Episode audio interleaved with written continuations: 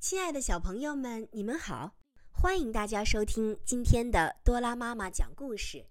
今天我为大家带来的是《我有好习惯》行为引导系列。首先，我们今天先来讲图书馆借东西按时还。不知道小朋友们生活中是否有向他人借东西的经历呢？如果有，我们一定要做到借东西按时还，这样才能赢得别人的信任。好了，让我们赶快开始今天的故事吧。睡觉的时间到了，佩奇和乔治想听故事。我来给你们讲红猴子的故事吧。猪妈妈说：“嗯嗯，红猴子的故事讲了很多次了，妈妈。”可佩奇不想听。佩奇想换一个故事。他来到了书架前。忽然，他发现了一本从没有见过的书。猪爸爸一看，吃惊的叫了起来：“哦，天哪！这本书怎么在这里？我找了很久了。”原来是一本关于建筑的书，是猪爸爸从图书馆借来的。他借了很久了，到现在也没有还回去。第二天早上，佩奇一家来到了图书馆。图书馆里很安静，大家都在看书。兔小姐是图书管理员，她需要检查大家有没有按时还书。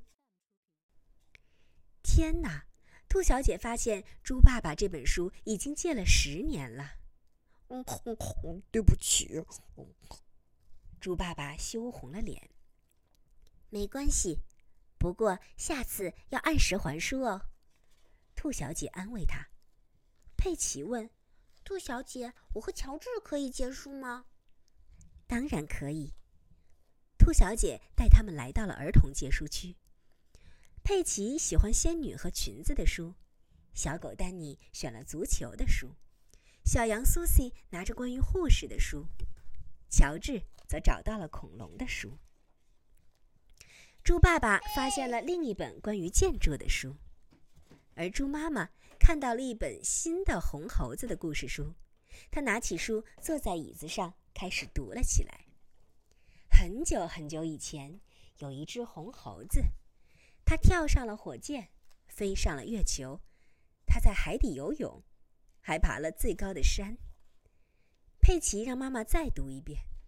猪妈妈说：“我们可以把书借回家读，不过要记得按时还书哦。”兔小姐提醒道：“大家都要记得按时还书哦。”小朋友们，如果你在图书馆或者在其他的小朋友那里借了书，也要记得按时还哟。